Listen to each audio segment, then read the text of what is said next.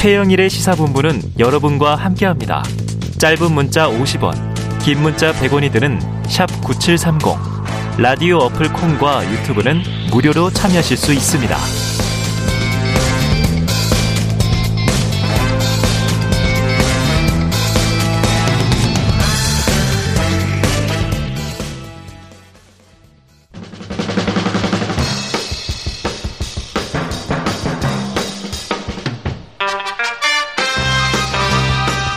네.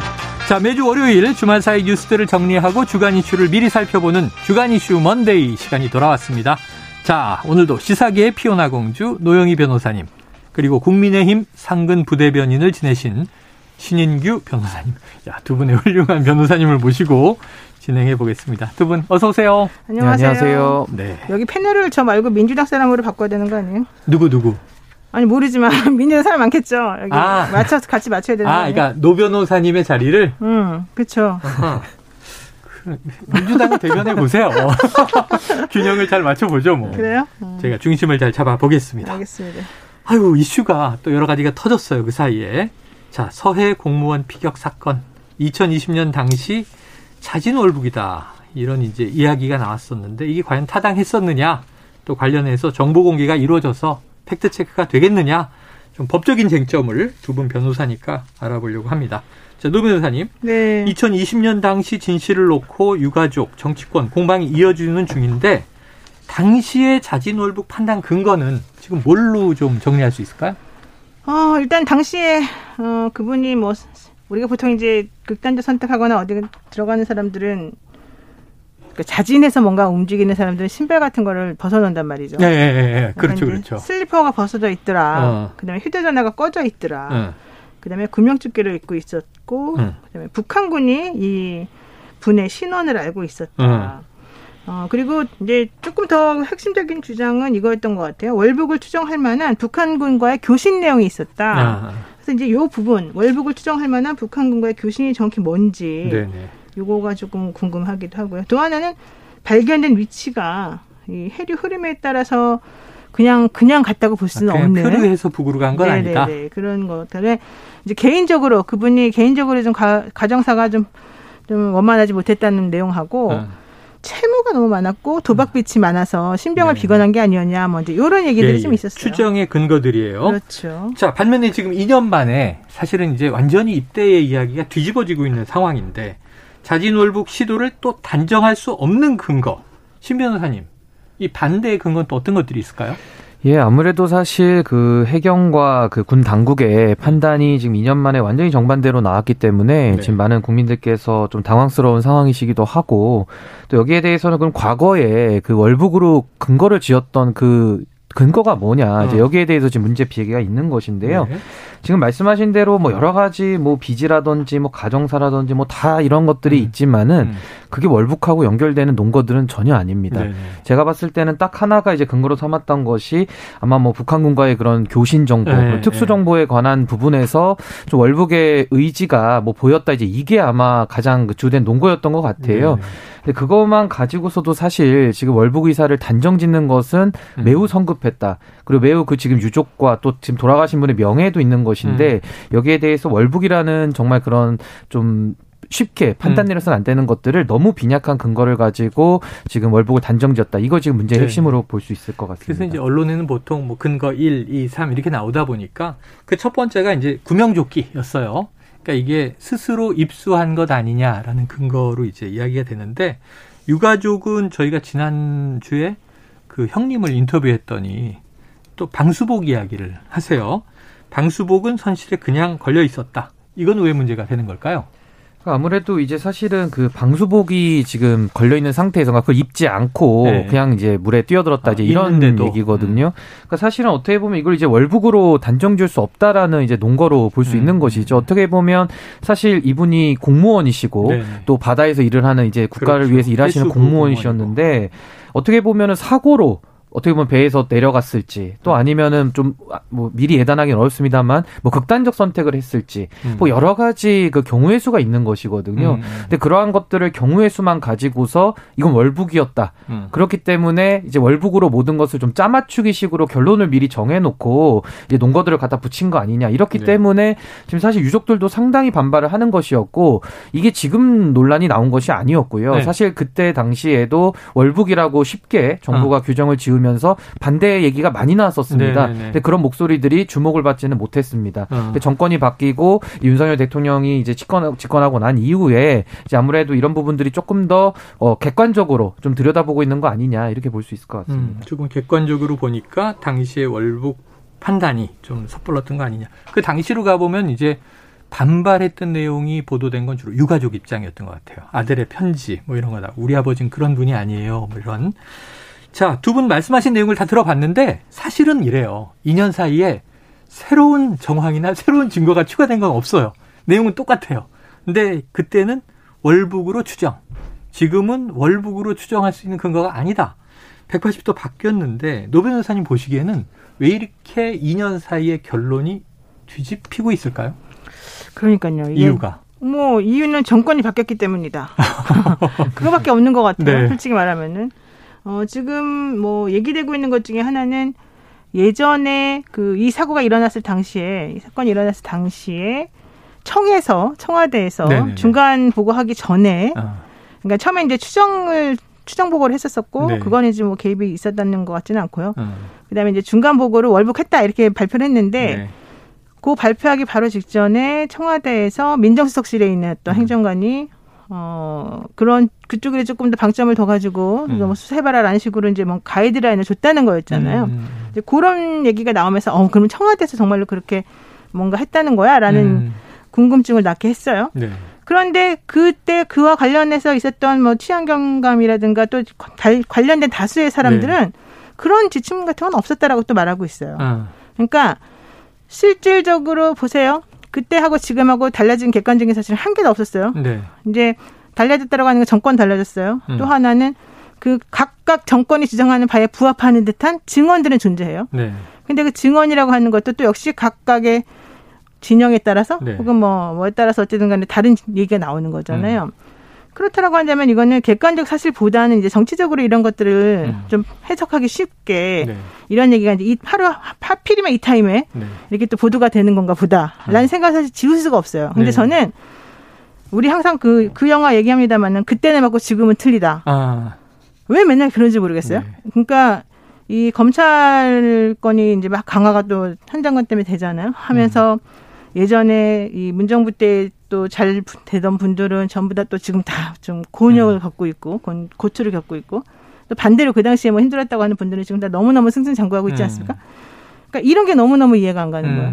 도대체 나라를 생각하는 분들은 객관적 사실을 그냥 가지고 객관적으로 그냥 네. 정치를 하면 네. 되는 건데. 네. 근데 저는 그래서 차라리 이럴 바에야 이 내용이 정확히 무엇이었는지를 밝히고 예. 국민들이 이해할 수 있게끔 해주는 게 참 좋겠다. 어, 지금 뭐 기밀 자료다, 뭐 대통령 기록물이다 했는데 아예 밝혔으면 좋겠다 이런 말씀이세요. 자 보면은 지금 사실 큰 반전은 당사 이 당국이었던 해경과 국방부가 맞아요. 그때 음. 월북으로 추정할 근거가 없었다라고 유감 표명, 사과 이런 걸 하면서 갑자기 이제 보물처럼 터져 나왔어요. 이 정권이 바뀌었을 뿐인데 이렇게 바뀌었다. 신비현님 어떤 좀 반론 있으십니까? 그러니까 사실 노변사님 말씀대로 객관적 진실은 하나일 겁니다. 음. 그리고 우리는 인간의 한계를 가지고서 객관적 진실에 접근하는 노력을 이제 정직하게 할 네, 뿐인 네, 것인데요. 그렇죠. 사실 여기에 대해서 판단이 뒤바뀌었다라고 한다면은 지금 뭐 윤석열 정부의 무슨 뭐 책임론을 제기할 수도 있겠습니다만은 음.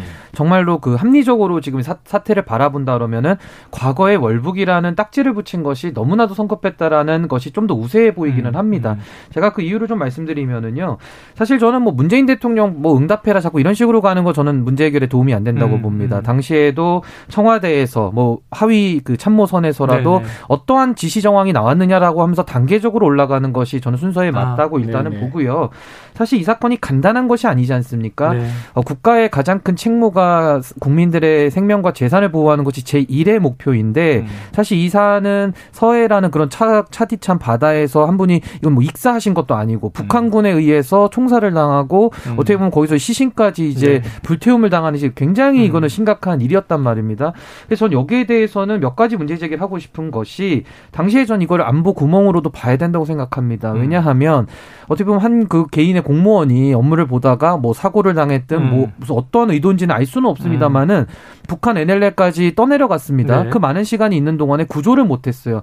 네, 구조도 못했을 뿐만 아니라 결국은 북한에 의해서 사살까지 당했단 네. 말입니다. 네. 그러면 이러한 부분들에 대해서는 사실 이거를 뭐 몰랐다라고 한다면은 경계에 실패한 게 되기 때문에 조금 더 심각하게 어, 볼 수밖에 없는 것이고 음. 그럼 여기에 대해서는 그 당사자와 유족의 뭐 명예나 인권의 문제도 있겠습니다만은 왜 그러면 월북이라는 걸 빨리 꺼냈을까를 살펴보면 당시에 이런 음. 안보 구멍에 대한 책임론을 회피하기 위한 거 아니었느냐. 네. 그러니까 어떻게 보면 안보 구멍을 월북이라는 걸로 치환해서 음. 뭐 막을 수 없었다. 이제 이런 식으로 음. 하려는 거 아니었냐가 첫 번째고 두 번째는 당시에 그 대북 유화책을 쓰고 있지 않았습니까? 음. 그런 북한에 대해서 소위 말하는 눈치 보기 네. 이런 상황 속에서 이거를 객관적으로 들여다볼 수 없었던 거 아니냐. 이제 아. 이런 의혹은 충분히 제기할 수 있을 것 같습니다. 네. 자, 의혹의 제기입니다. 자, 어쨌든 지금 이게 이 한 분의 삶 사망이 너무 이 아까 말씀하신 대로 무참한 일로 벌어져서 뭐 국민 누구도 공분하지 않은 분은 없었어요. 근데 참고로 네. 그 저번에 나온 2020년인가요? 네. 네, 그때 발표된 기사에 따르면 네네. 어, 보안법 위반 혐의로 처벌을 받을 수밖에 없는 이런 중에 월북자가 아. 10년 동안에 55명이었다는 거예요. 아. 그리고 그 중에서 25명은 다시 돌아왔다. 네. 근데 물론 그 중에서 한 20몇 명은 또 실질적으로는 북한에서 온 탈북민들이었다. 먼저 이런 보고가? 있어요. 그러니까 네. 그렇지 않고 순수하게 한국에 그러니까 남한에서 살다가 이제 월북한 사람들은 한 26명 정도 이제 된다는 예, 얘기 예. 같은데 결과적으로 이제 이런 식의 월북이 전혀 없는 일은 아니다라는 아. 거죠. 이제 문제는 아까 신 변호사님 말씀하신 게 뭐 대북 유화책을 썼다라는 것도 좀 관련이 있다는 것처럼 말씀하셨는데 음. 대북 유학책을 썼다는 것 때문에 월북할 것 같지는 사실은 저는 음. 저는 잘 모르겠어요. 저한테 아무리 그래도 월북은 안 하겠죠, 음. 제가. 그러니까 이런 것들이 무슨 관계 있는지는 모르겠으나 음. 어쨌든 우리가 알 수 없는 이유로 월북하는 사람들이 분명히 음. 있다는 것은 이제 확인을 좀 음. 해봐야 될 것 같아서 아까 음. 말씀하신 대로 좀 신중하게 판단하고 신중하게 발표하는 게 필요하지 않았나. 자, 그러면 그 네. 기준을 이번에도 적용시킬 수 있다는 거예요. 그 당시에 월북이 너무 좀 성급한 결론이었다고 말한다면 네네.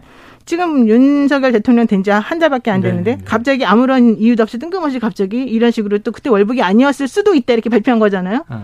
그거는 신중할까? 저는 아니라는 거 아닌 것 네. 같아요. 그래서 이것도 신중하지 않았다. 그래갖고 비난, 비난 좋아요. 그렇지만 그러면 지금 다시 할 때는 그것도 신중하게 했어야 되잖아요. 아. 근데 지금은 더 성급하게 하는 것 같아서 네. 오히려 이렇게 해서 무엇을 얻고자 하는가?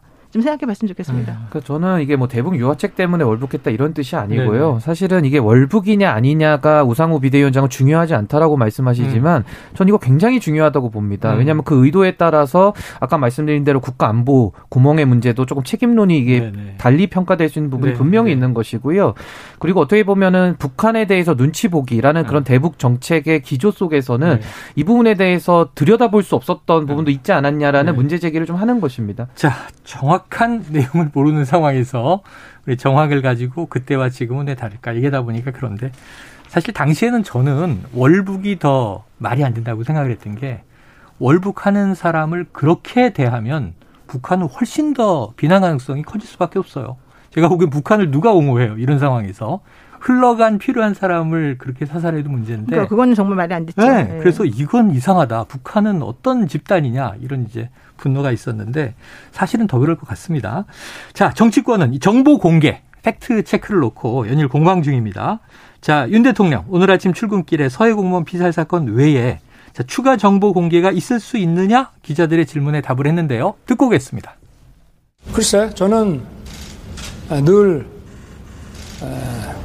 어떤 그 자유민주주의와 법치라고 하는 우리 헌법 정신을 정부가 솔선해서 할 수 있는 일을 해야 되지 않느냐 하는 입장을 제가 뭐 전 정부의 중앙지검장이나 검찰총장 때부터도 늘 가지고 있었습니다. 뭐 그 생각에는 변함이 없고, 네. 그래서 뭐 이런 에, 국민들께서 국가가 국민 보호가 국가의 첫째 임무인데 막 그런 부분에 대해서 국민들이 의문을 가지고 계시고 이런 게 있으면은 정부가 거기에 대해서 뭐 어, 소극적인 입장을 보이는 것이 마땅하지 저저 문제 있지 않느냐. 아, 그래서 그 부분들 한번 잘 검토를 해보겠습니다. 네, 대통령 발언은 추가 정보 공개를 시사했다. 적극적으로 하겠다는 입장이다. 이렇게 해석이 됩니다. 먼저 이 서해 공무원 피살 사건에 대해서는 이전 정부에서 정보 공개 소송 항소를 했었는데 이걸 이번 정부에서 취하를 했어요. 그래서 이제 공개가 됐고요. 지난주에 그걸 가지고 기자회견을 했죠. 자, 그러면 정보 공개에 대해서 그 신 변호사님께 여쭤보면 정보 공개법은 어떻게 돼 있나요? 사실 그 이게 약칭으로 정보 공개법이라고 부르는데 네네. 이제 공공기관 이제 정보 공개에 관한 법률이 어, 이제 네. 정식 명칭입니다. 근데 이 정보 공개법에 따르면은 사실은 이제 공개하는 것이 원칙으로 되어 있어요. 음, 공개가 원칙이 원칙이 공개가 원칙인데 다만 이제 국가에서 했던 뭐 기밀, 뭐 인사에 관한 거라든지 음. 안보에 관한 것이라든지 여러 가지 이제 공개가 오히려 됐을 때 공동체의 안정을 좀 더 해치는 경우 네. 이제 그럴 때에는 예외적으로 이제 비공개할 수 있도록 이렇게 돼 있는 음, 겁니다. 네. 사실은 어떻게 보면은 그 권리에 대한 이익 형량이라고 볼 수가 있어요. 이제 저울에 네. 올려놓고 어디를 더 보호해야 되냐 이제 이런 어. 것인데 사실 여기에 대해서는 또 공공기관 정보공개법 플러스 해가지고 또 대통령 기록물에 관한 법률 이런 음. 것들도 지금 여러 가지 법률적인 적용의 네네. 범위가 겹치기 때문에 이제 문제가 있는 건데 사실 저는 이렇게 생각합니다. 지금 이 부분에 대해서는 어 지금 개인적인 그런 알 권리 차원이라 볼 수도 있는데 이것이 사실은 지금 국민적 의혹 상태로 지금 벌어진 상태이고 네, 네. 오히려 이거를 공개를 안 하게 음. 됐을 때 진실 공방이죠. 예, 오히려 공동체의 그런 안위가 더 깨지지 않느냐. 이렇게 본다면은 음. 오히려 이 사안에 한해서는 예, 물론 국가안보 여러 가지가 좀 믹스되어 있는 건 음. 맞지만은 좀 공개를 하는 것이 더 네. 바람직하지 않느냐. 저는 이렇게 평가합니다. 예, 공익을 위해서라면 공공기관에 대한 이 법률은 적극적으로 공개를 하는 게 원칙이다. 얘기를 해주셨는데 지금 대통령 기록물로 돼 있다. 정권이 교체됐고 교체되면 이제 대통령 기록물이 우리가 봉인된다 이런 표현을 써요. 15년 뭐 조난년 한 20년 30년 이런 얘기를 하는데 이거를 열려면 이 국회 3분의 2의 동의를 얻어야 한다. 또 고등법원 판사의 영장이 있으면 가능하다. 자, 실제로 어떤 건지 대통령 기록물이 있고 지금 SI 정보가 있어요. 이 두 개가 핵심인 것 같아요. 노 변호사님, 공개 방법은 있습니까? 법적으로? 어, 일단은 아까 말한 대로 국회의원 3분의 2가 동의하거나 음. 그다음에 고등법원에서 판사가 네, 판사가 이제 영장을 내주거나 네. 뭐 이렇게 하면 되겠죠. 그리고 대통령 기록물하고 그다음에 협 SI 특별 취급 정보 네, 이런 것들을 좀 구분을 해서 하는 것 같아요. 음. 그래서 뭐 어, 지금 현재 SI 정보는 윤석열 정부도 공개할 수 있는 것으로 지금 얘기가 되고 있거든요. 아, 예. 저는 기본적으로는 공개를 가급적이면 하는 게 맞다고 봐요. 하는 게 맞다. 왜냐하면 음. 이 공개를 하지 않고 음. 그냥 자꾸 숨기면 숨길수록 뭔가가 되게 네네네. 그 본인들이 우리들에게 알려주고 싶어 하지 않는 뭔가 있는 것처럼 느껴져서 그렇죠, 국민 불신이 그렇죠. 사실은 싹트고요. 요즘 같은 세상에서는 예전에야 뭐 정보를 특수한 몇 명이 소수가 어, 가지고서 음. 좌지우지했을 수 있겠지만 지금은 그렇지 않거든요. 이 정보는 결국은 대한민국을 통치하고 대한민국을 이렇게 발전시키는 과정에서 나온 그런 정보들이잖아요. 음. 그럼 결국 그건 다 국민들의 정보라고 볼 수밖에 없어요. 음. 저는 그래서 가급적이면 이 대통령 기록물의 그 범위도 좀 줄여야 되고 그다음에 공개될 수 있는 그 기록들의 범위도 좀, 좀 늘려야 되고 음. 법원이 우리가 보통 소송을 하다 보면은 막 공공기관은요 무조건 기밀이라 그래요. 무조건 음. 그래서 무조건 안 된다 그러는데 저는 그거 정말 이해가 안 가더라고. 아무것도 아닌 거 가지고 그 자기네는 네, 막 네. 기록이라 그러면서 안 보여주는데 그렇게 함으로써 점점 점점 더 불신이 쌓여는 거거든요. 그러니까 음. 좀 엄격하게 기준을 세분화 시켜가지고 무엇이 음. 보여줄 수 있는 건지 무엇이 아닌 건지 확인해서 저는 네. 윤석열 대통령 말처럼 정말 다 공개했으면 좋겠고 앞으로 윤석열 대통령도 본인이 말한 것처럼 네네. 모든 정보를 좀 공개해 줬으면 좋겠다. 아니 생각합니다. 그래서 서로 지난 정부의 뭐 지금 야당이 됐습니다만 당시 여권 사람들의 입장에서도 지금 어찌 보면 그때 월북 프레임을 씌운 거 아니냐 이런 그렇죠. 비판을 받는데 네, 네. 월북이라는 표현이 SI 정부에서 나오면 이것 때문에 우린 그렇게 주장한 거다라고 또 역 이 저 반박할 수 있는 자료가 되는데 자, 신 변호사님 의견 궁금해요. SI 정보, 이 군기밀 정보 당시에 이거 공개하면은 우리의 감청 자원이 노출될 수 있다 이런 얘기를 했었어요. 그러니까 우리 정보원도 보호를 해야 된다. 그리고 또 대통령 기록물 문제 지금 노 변호사님은 적극 공개하자 어떻게 생각하십니까? 예, 저도 뭐 일부 이제 그런 SI 같은 정보를 공개했을 때 발생될 후폭풍, 이제 그 우려에 대해서는 저는 당연히 경각심을 가져야 된다고 봅니다. 음. 어차피 그런 정보 업무를 안 할 것이 아니기 때문에 앞으로도 네네. 네. 이제 그런 부분들에 대해서는 좀, 좀, 좀 신중하게 네. 이제 접근을 해야 되는데요. 저는 아까 노 변호사님 말씀하신 대로 저는 이제 투명한 정부 원칙, 이거는 음. 민주주의 사회에서 더 선진국으로 가는 저는 지름길이라고 봅니다. 공직자들이 권한을 위임받아서 업무를 처리하는 것인데 음. 사실상 공동체의 안위를 깨는 것이 아니라 그러면 공개 못할 정보는 없는 것이 것이거든요. 음. 그리고 본인들의 권력이 사유화된 것이 아니기 때문에 공개하는 것이 맞고요. 저는 이것이 사실 과거에 있었던 소위 NLL 사건 그때도 뭐 아, 뭐 기록물 네네. 오픈하자라고 많은 논란이 있었는데 그때 비슷한 얘기가 많이 나왔어요. 뭐 비슷한 논란으로 음. 보입니다만 저는 핵심적인 차이가 있다고 봅니다. 당시 음. NLL은 그 외교 안보 정책을 수행하면서 네. 양 정상 간의 그런 대북 정책이라고 할 수 있는 통칭에 그 해당되는 부분에서 네, 네. 있었던 업, 그런 업무 내용을 공개하자라고 했다 보니까 국가 안위를 해칠 위험이 오히려 컸던 것인데 음. 지금 이 사안에서는 북한에 의해서 이것은 우리나라 의 국민이 있고 또 공무원이 네. 공무를 수행하다가 어찌됐든 간에 지금 살해를 당한 사건이거든요. 음. 그럼 여기에 대해서는 사실은 또 하나는 피해자도 지금 있는 상황입니다. 네. 유족들도 살아 있고요. 네. 그렇다 보면은 북한이 개입됐다라는 것은 공통적이지만 네. NLL 사건과 이 사건은 너무 다른 것이거든요. 네, 네. 그래서 전 이거에 대해서는 여야가 논쟁할 것이 아니라 아. 유족들을 위해서라도 빠르게 공개해서 정리하는 것이 맞다 이렇게 봅니다. 지금 참고로 말씀드리면 SI 정부 같은 경우는 한미와 연결된 아. 사안들이 아. 많기 예, 때문에 예, 예. 우리 정부가 함부로 못하는 거 아니냐. 그리고 원래 SI 정부는 어 원래는 공개하지 않는 것이 원칙 아니냐. 뭐 이제 이런 얘기 하시는 분들 많아요. 음. 저희 제가 그 말을 부인하는 게 아니라 음. 그 말이 또 틀렸다고 생각하는 게 아니라 음. 모든 것을 다 그 틀에 넣어가지고 전부 다 다 공개를 음, 안 하게끔 음, 음. 만들어버린 현 상황이 좀 네. 문제라고 본다는 네. 거죠. 그러니까 그 아까 말씀드린 대로 개방할 수 있는 것과 그렇지 않은 것을 기준을 조금 네. 세심하게 네. 만들어가지고 가급적이면 저는 정보는 다 공유되는 게 맞다. 네. 이렇게 우리의 고객과 공익에 따라서 그럼요. 우리 판단도 네. 중요하게 돼야 된다. 야, 자, 앞으로가 문제예요. 왜냐하면 지금 이 오늘 당장 나오는 보도가 정보 공개 소송 대응 현황 전수조사에 들어갔다. 현 대통령실이 앞으로 뭐 예를 들면 김정숙 이 여사 전 영부인의 목값도 공개가 되느냐 이런 또 이제 선정적인 보도들도 있어요. 자, 이게 지켜보도록 하고요. 앞으로 또 이슈가 터지면 두 분께 여쭤보는데 자, 두 분 법조인이시니까 다음 이슈가 이게 전 너무 궁금해요. 김호수 전 검찰총장이 5월 6일에 사퇴를 합니다. 지금 한 달도 넘어서 40일이 지났어요. 근데 민주당 검찰공화국 아니냐 이렇게 비판하는데 검찰의 수장 자리가 너무 오래 비어 있는 거 아니냐. 오리무중이다. 이런 얘기도 나오는데, 신 변호사님, 누가 됩니까? 언제 임명됩니까? 어, 일단은 사실 저도 뭐 인사에 관한 내용은 우리가 알 수가 없죠. 네. 사실은 이 부분은 사실 검찰총장은 검찰청법에 따라서 검찰총장 후보 추천위원회 SI를 공개해 보세요. 예. 첩보가 있으실 거 아니에요. 아, 예, 그럴, 그럴게까지는 모르고요. 그래서 네. 일단은 후보 추천위원회를 구성하고 거기서 구성된 이제 그 위원회에서 음. 이제 총장 후보자를 선정을 해가지고 대통령이 이제 임명을 하게 되는 겁니다. 네. 법무장 제청은 형식적인 것이고요.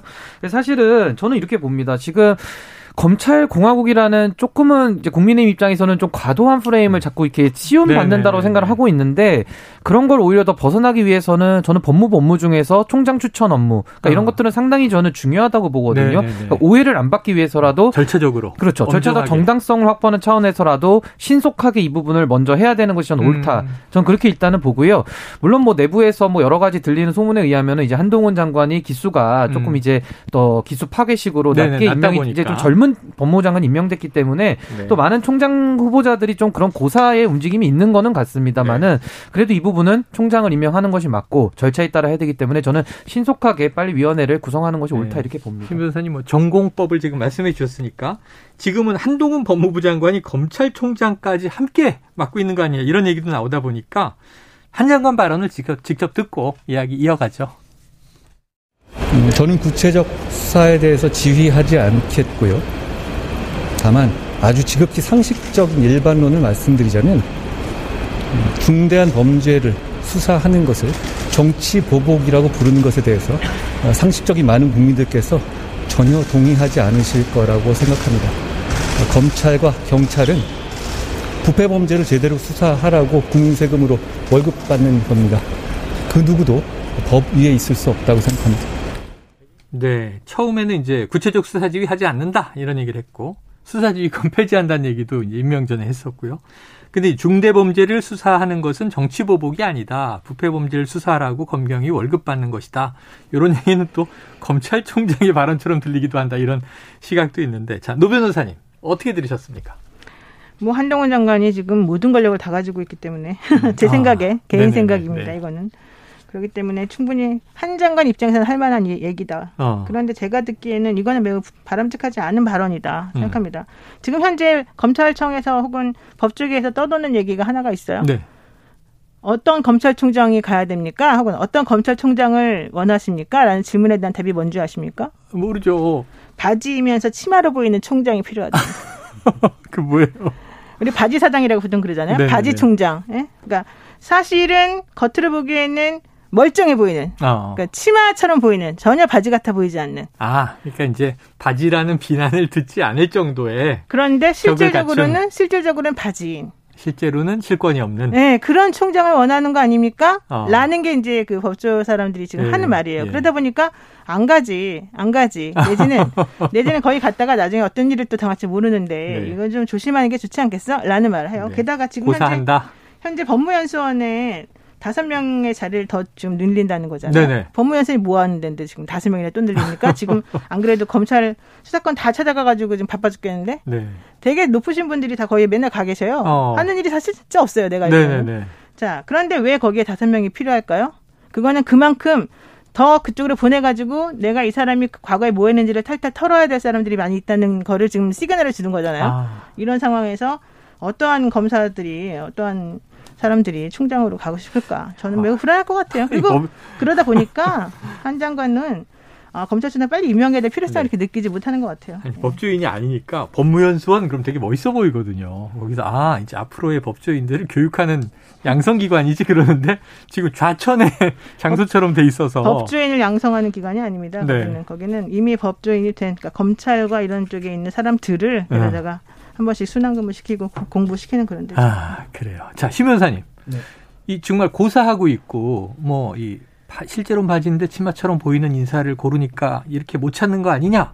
반론 있으십니까? 저는 사실 그 법무부 장관의 역할이라는 것이 그 검찰 국을 또 법무부는 관장합니다. 그래서 음. 사실은 검찰 사무에 대해서는 최종 책임자가 맞고요. 네. 이 얘기는 뭐 과거에 추미애 장관 시절에 늘 법무부 장관의 위상을 말하면서 음. 검찰 사무에 감나라 배나라 했던 그 음. 그 추미애 장관 시절을 떠올려 보면 법무부 장관의 위상은 이미 다 나와 음. 있습니다. 음. 그리고 당시에 추미애 장관은 이제 지금 한동훈 장관께서는 지금 어떻게 보면은 구체적 수사 지휘 안 하겠다 이렇게 말을 네네. 하고 있고 앞으로 지켜봐야 되겠습니다만은 음. 이말 지키면 음. 사실 추미애 장관하고는 좀 대비되는 면은 분명히 있거든요. 네. 추미애 장관은 이제 구체적인 사안에 대해서 굉장히 개입을 많이 했던 걸로 이제 기억을 하고요. 네.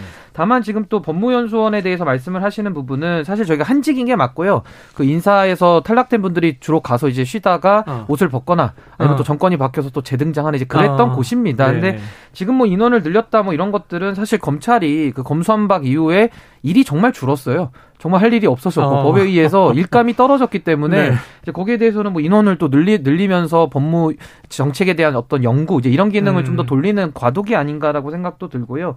그리고 이제 이런 겁니다. 사실 검찰총장이 없으면 검찰 사무가 굴러가지 않는 것은 아니고요. 네. 대검 차장이 있습니다. 네, 대검 차장 네, 네. 임명을 했고요. 대검 차장이 검찰총장의 역할을 대행을 해서 이제 법무장관 인사 협의도 할 것인데 음. 제가 이 부분에 대해서는 실제는 문제가 없을 수 있으나 음. 절차의 문제, 그러니까 추천위원회를 구성하지 않는다는 절차의 문제를 가지고 네. 야당에서 정무적인 비판을 가한단 말입니다. 그러면서 네. 검찰공화국 프레임을 더 강화할 수 있기 때문에 음. 전 이런 오해 안 받기 위해서라도 저는 정식적인 절차를 빨리 밟아서 임명을 하는 것이 옳다 이렇게 봅니다.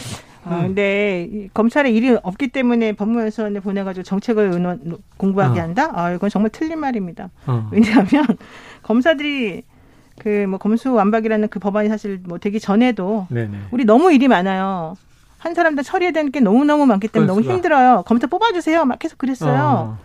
그러면 지금 현재 일이 좀 줄어들었으면은 아 줄어든 한도 내에서 본인들이 이제 일 처리하면 되는 거지. 네. 야 줄어들었으니까 또 사람 빼가지고 저쪽에 보낸다? 이건 말이 안 되는 거죠. 네, 알겠습니다. 자 문제는 차기 검찰총장을 선출하는 절차가 시작이 안 됐다는 거예요. 뭔가 작동하고 있으면 안 하고 있죠. 네. 곧 뽑히겠다 할 텐데 자 추천위원회를 꾸려도 취임까지는 통상 한 달, 한 달여 걸립니다. 검찰 인사는 원래 법무부 장관, 검찰총장 상의해서 내부 인사를 하게 돼 있는데 지금 이 지난 정부에서 요거 안 됐다고 추영 갈등이 또 일부 있었거든요. 왜 총장의 입장을 듣지 않고 인사를 막 하느냐. 자, 근데 지금은 아예 총장이 없는 상황에서 법무부 장관 인사를 막 단행하고 있으니까 내일 또 검찰 간부 인사 단행이 예고돼 있어요. 자, 두 번째 인사. 신변님 어떻게 예상하십니까? 그러니까 사실 이런 것들이 법무부 장관은 인사권을 통해서 검찰을 사실상 통제하는 기능을 담당하거든요. 그러니까 네. 그러니까 구체적 사건에 대한 지휘가 아니까 네네 지휘가 아니고요. 네. 근데 사실 여기에 대해서 그 과거에도 윤석열 총장 당시에도 그 검찰청법에 보면은 검찰총장, 그러니까 총장의 의견을 들어 음. 들어서 인사를 시한다 음, 이렇게 돼 음, 있어요. 그러니까 음. 이걸 어떻게 해석하느냐 듣는 거에 구속력을 부여해서 네, 어디서 듣느냐 가지고 그렇죠. 논쟁도 있었고 네, 들으면 뭐 어디까지 구속력을 이제 발휘해야 돼 이런 거에 대한 논의 이제 논의가 있었던 것이거든요. 그래서 저는 뭐 다 이런 것들에 대해서 이제 우리 국민들께서 너무 이제 검찰의 인사 메커니즘까지 다 아시게 된 이런 마당 음. 속에서 음. 조금 저는 사실 좀 절차를 지켰으면 좋겠어요. 네, 그러니까 네. 공정과 상식이고 법과 원칙대로 하는 걸 강조하는 정부기 때문에 네, 네. 이런 거는 저는 지, 법을 지키는 것이 옳다 네. 이렇게 봅니다. 그럼 이제 우리 집권 여당하고 정부에 빨리 뽑아라 이렇게 촉구를 좀 해주세요. 노 변호사님 어떻게 보십니까? 저랑 친한 분들이 지금 벌벌 떨고 있어요. 무서워서? 아니 아니야 내일 검찰 간부 인사하는데 네. 도대체 본인은 어디로 보낼지 너무 아 나는 어디로 갈까? 현직 검사분들이 말이죠. 네, 고위급 그분들에 대한 인사가 취해지는 걸 보고 네. 생각을 정리해 볼까 합니다. 노변님 빨리 저 검찰총장 인사추천위원회 들어가세요. 좋은 분을 추천해 주세요. 방송 끝날 때 다 됐죠, 이제. 그 변호사도 총장의 자격이 있기 때문에 네. 총장으로도 자격이 있으실 것 같습니다. 아, 총장 자격도 있다. 노 변호사님 검찰총장 기대해 봅니다. 네, 그럼 신 변호사님이 추천하신 걸로. 저는 정의롭지 않습니다. 아, 서로 네. 고사하고 계시네요. 자, 주간 이슈 Monday 오늘은 노영희 변호사님, 신인규 변호사님과 함께했습니다. 두 분 고맙습니다. 고맙습니다. 감사합니다.